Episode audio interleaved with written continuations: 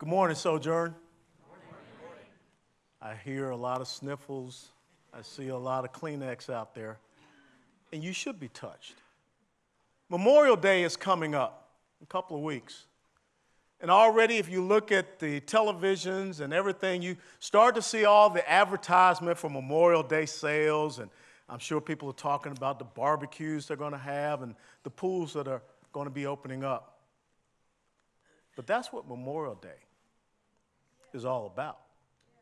Unless we forget those, as Abraham Lincoln said, who were willing to make the last full measure of devotion, and unless we go forward and stop giving our increased devotion to them, then this great nation of the people, by the people, and for the people shall perish and never be known.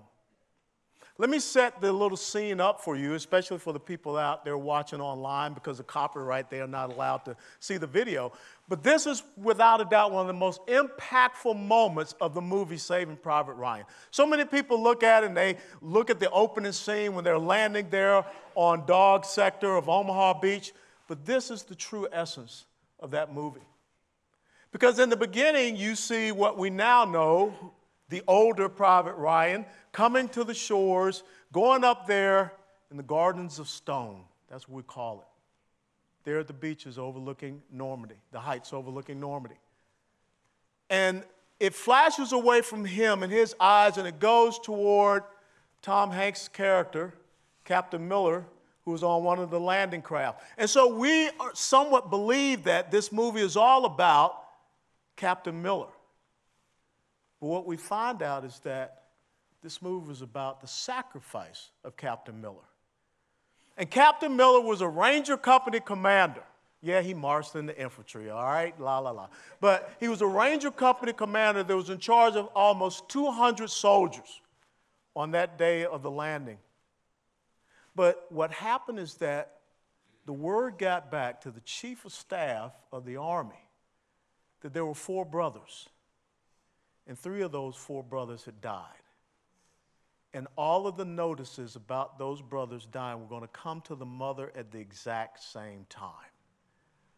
And so George Marshall said, We're going to go in and we're going to find that last brother. And so Captain Miller loses his entire company. He only gets a little squad about seven or eight to go in behind the enemy lines, go in behind the German lines and look for the needle in the haystack.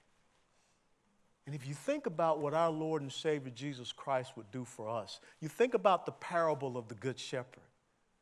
He said that the Good Shepherd goes and finds the one that is lost and rejoices when they are found, not so much about the 99. That's what this movie is all about. And when he is there, he's been shot, mortally wounded on the bridge over the Merderet River.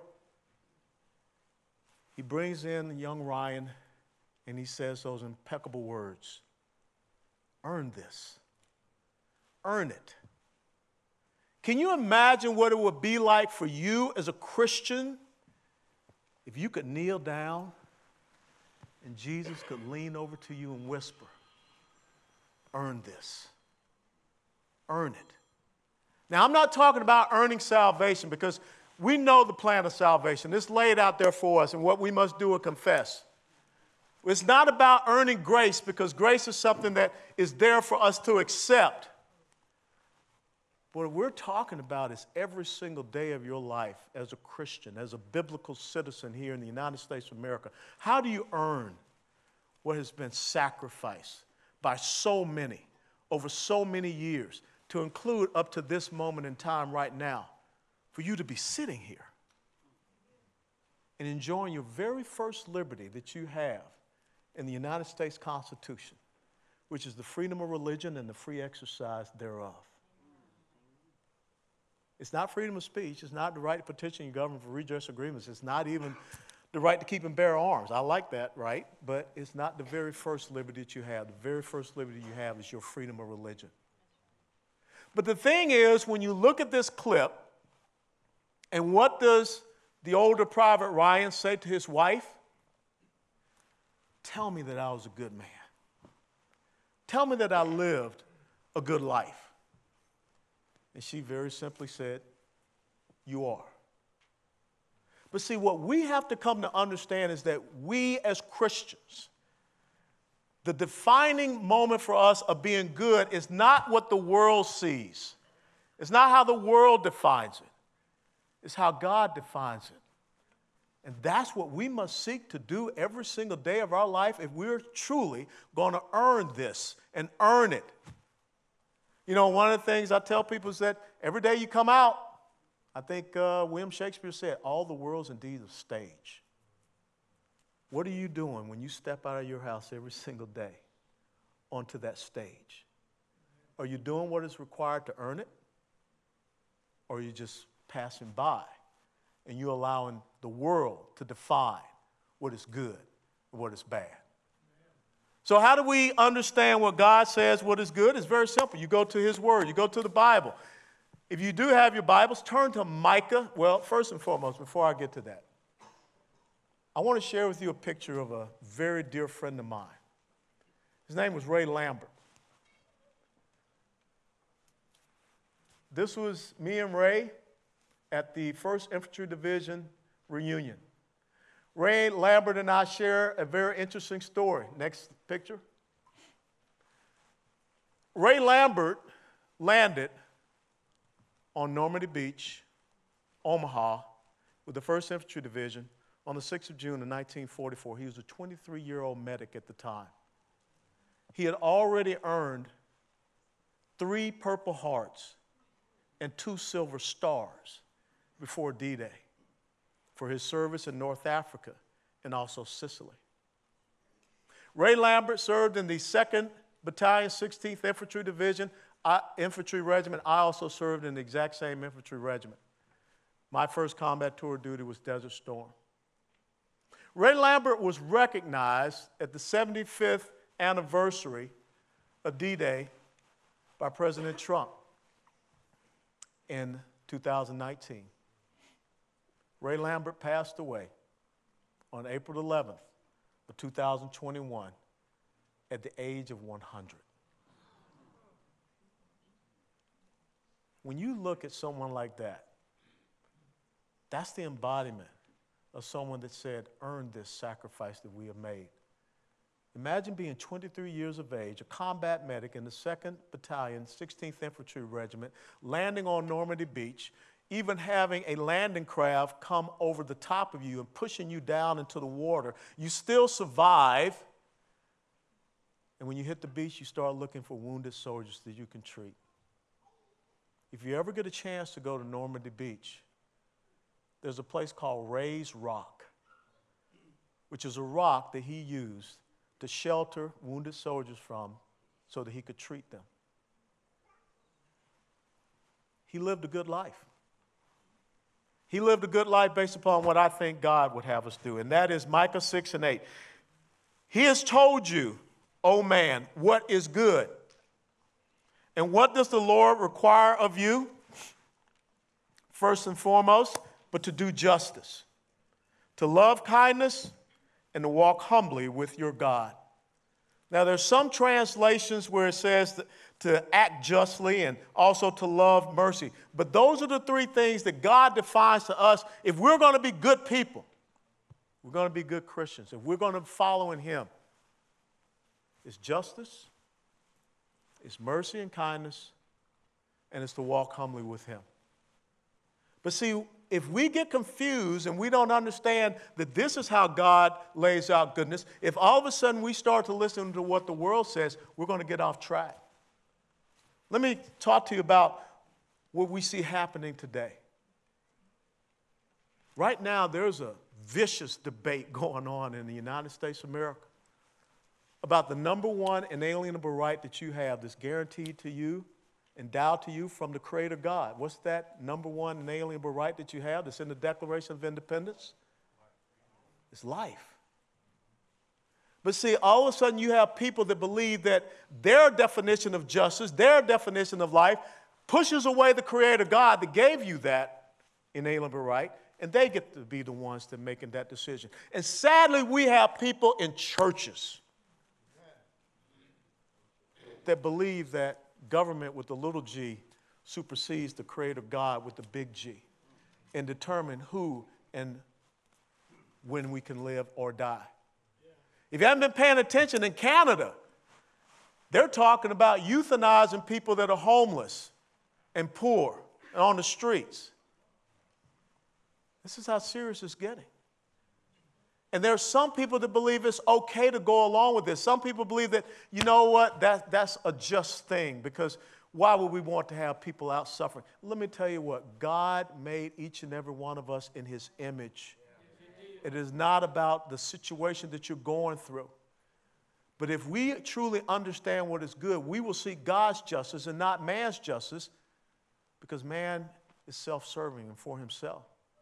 If we understand that God has told us to love kindness, we won't see kindness as going into the safest place for a child, which is supposed to be a mother's womb, and dismembering that baby limb by limb or going out and seeking out people that are a little destitute and ending their lives.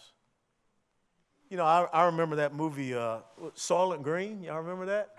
With Charlton Heston. Remember what they were doing in Soylent Green? They were going out and they were killing people and turning them into crackers, food, to feed others.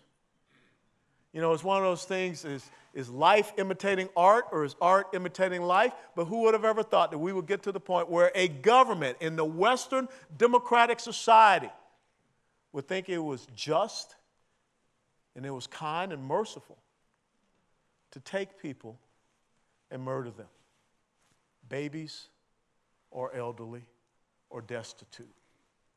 See, that's why we have to go back to God's word and understand what good really is so that we're not falling for these falsities, these false prophets, these lies that are out there. The last thing that it said was that to walk humbly with your God. How many folks here remember when the old folks used to say people will know you by the company that you keep? I remember that. And my parents made sure that I walked with the right type of folks. But one of the things that I will never forget is the biggest beatdown that I ever got from my dad. And that was down in Cuthbert, Randolph County, Georgia. That's where granddaddy lived. And I was visiting down there with dad. And I was out playing with the kids and everything like that. And I was walking back home from playing that day. And you know one of the things you better do when you're out there as a young kid? Remember the old folks used to sit out there on the porch? Well, down south we used to call it the poach. But he used to sit out there on the porch. And when you walk past the porch, you're supposed to talk to the old folks. You're supposed to say, good evening. How you doing, sir? How you doing, man? Well, Alan forgot to do that. and when Alan got back to granddaddy's house, Muhammad Ali, by the way of my daddy, Herman Buck West, laid me out with one punch. And when I came to, her, I was like, What did I do? He said, You carry my name. Wherever you go, you are a representative of me. That's what God means. Walk humbly with the Lord. Walk humbly with God. When you go out every single day from your house, when you're on that stage, you are His ambassador. Amen. You're part of a royal priesthood. You're a testimony to His grace, to His love, to Him operating within you. It says that you're supposed to be the salt, you're supposed to be the light. His countenance and his aura is supposed to speak upon you. You know, we used to say in the, in the military that people can judge who you are and your character before you even say a word. I used to do that when those lieutenants used to show up and knock on the door, reporting into me. Every step they took coming up to my desk to report into me, I sizing them up. I'm looking at their haircut. I'm looking at their uniform. I'm looking at their boots. And before they open their mouth, I, it will be confirming or denying the initial judgment that I already have. And some people may say that ain't right, that ain't fair. Life ain't fair. People are assessing you every single day of your life. And if you are walking out and saying that you're a Christian, if you're saying that you're living a good life, your good life has to be based upon what your Heavenly Father has defined to be a good life and not what your buddies are defined to be a good life. You know, Thomas Jefferson once said that in matters of style, swim with the current. But in matters of substance, stand like a rock. In Korea in 1995, I was a major in the United States Army, 2nd Infantry Division. And I always tried to mentor young lieutenants and talk to them about how they can you know, get better, make the next promotion, what have you. And I had a couple lieutenants say, Hey, sir, why is it that our troops don't respect us during duty hours? I said, It's because what you do after duty. When you're going out there and you're hanging out with the enlisted guys in the enlisted club, and you're chasing young, you know, privates and everything like that, how you gonna come around during the daytime and act like I'm a big bad lieutenant? You have to salute me. You have to respect me. No, because you're not walking humbly with the duty and responsibility that you've been given. And that's what you have to do as Christians. You can't be what we call a spotlight ranger when all of a sudden the light's on you and everything like that. Yes, I'm a child of God. I'm just, you know, I'm doing what. And then all of a sudden when the light ain't shining on you, you're in some mess. Because the world's going to see the mess. And remember, they said all of those things that are done in the dark will eventually come into the light. So you've got to walk humbly with God every single day. That is how you have that good life defined. It's not turning over to your wife, it's not turning over to your husband or your child or whatever, say, Am I good? We know the standards of being a good student. You got to make an A, you got to make a B. Standard of being a good lawyer, you got to win cases. What's the standard of being good in God's eyes? To act justly, seek justice, love kindness, mercy, and walk humbly with your God. What does it say in Romans 12 and 2 about this whole thing?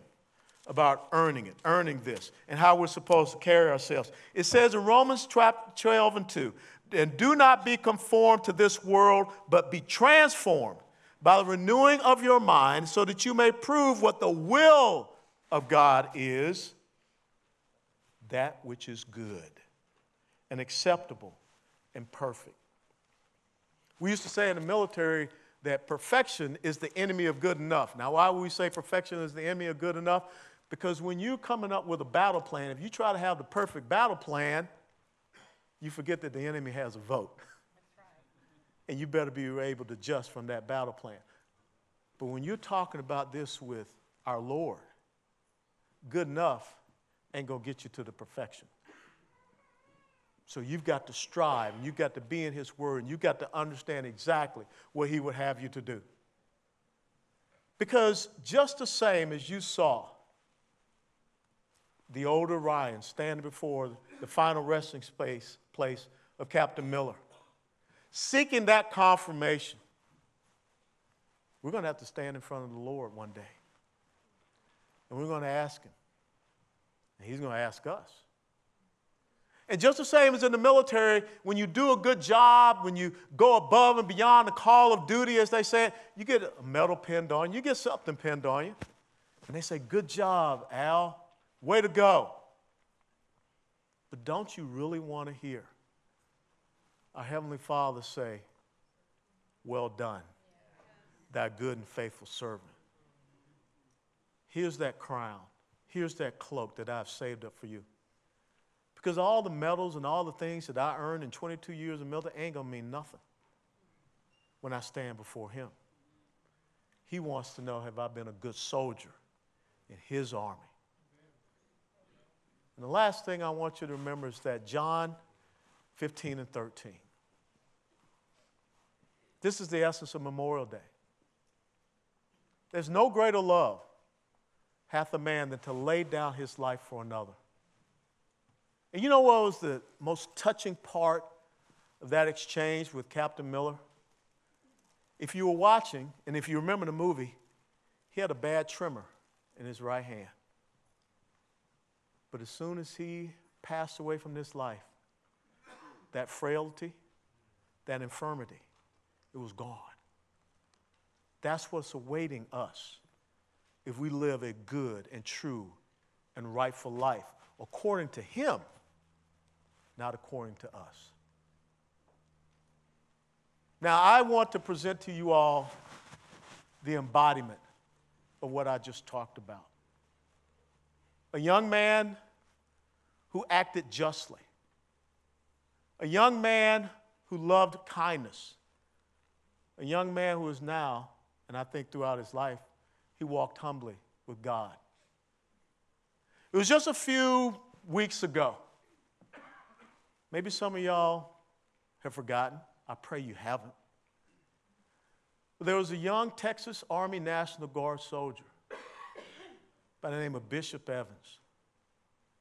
And Bishop Evans saw two illegal immigrants who turned out to be drug smugglers struggling in the Rio Grande River, trying to illegally come into the United States of America. And of course, you know, with the drug trafficking crisis that we are enduring, they meant no good for Texans and for Americans. Picture, please. But that young man followed the example of our Lord and Savior Jesus Christ. Because while we were still drowning in sin, Jesus jumped into the river to save us. And he gave up his life. That's Bishop Evans in his high school junior ROTC uniform. And I know a little bit about high school junior ROTC because I started back in 1976. This is what Memorial Day is about. Now, I'm going to say something that may upset some people. I really don't care. but where are the murals of Bishop Evans? Where are the tributes to Bishop Evans? Because, see, if you allow the world to define what is good, if you allow the world to define what justice is, they'll have you chasing the wrong person. That's who we should emulate. That's a Micah 6 and 8 young man. And I just pray on this Memorial Day weekend, maybe some of you all will find out his final resting place over at the Dallas National Cemetery. And go and do what the older Ryan did in standing before the final resting place of Captain Miller. And thank him. Thank him for his sacrifice. Thank him for what he did so that you can be safe and sound here today. Thank you for watching this message with us. We truly hope that it was a blessing to you. And if it was, would you hit that like button and also subscribe so you can see our content in the future? We'll see you on the next one.